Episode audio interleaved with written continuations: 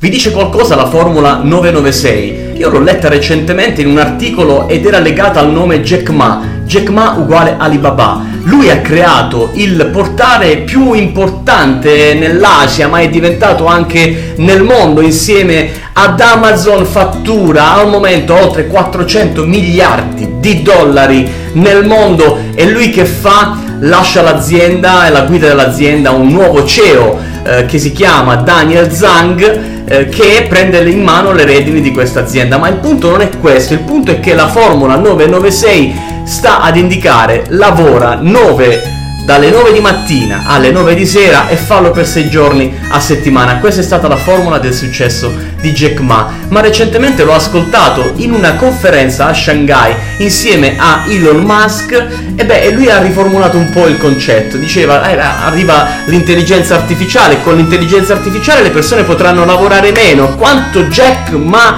di meno?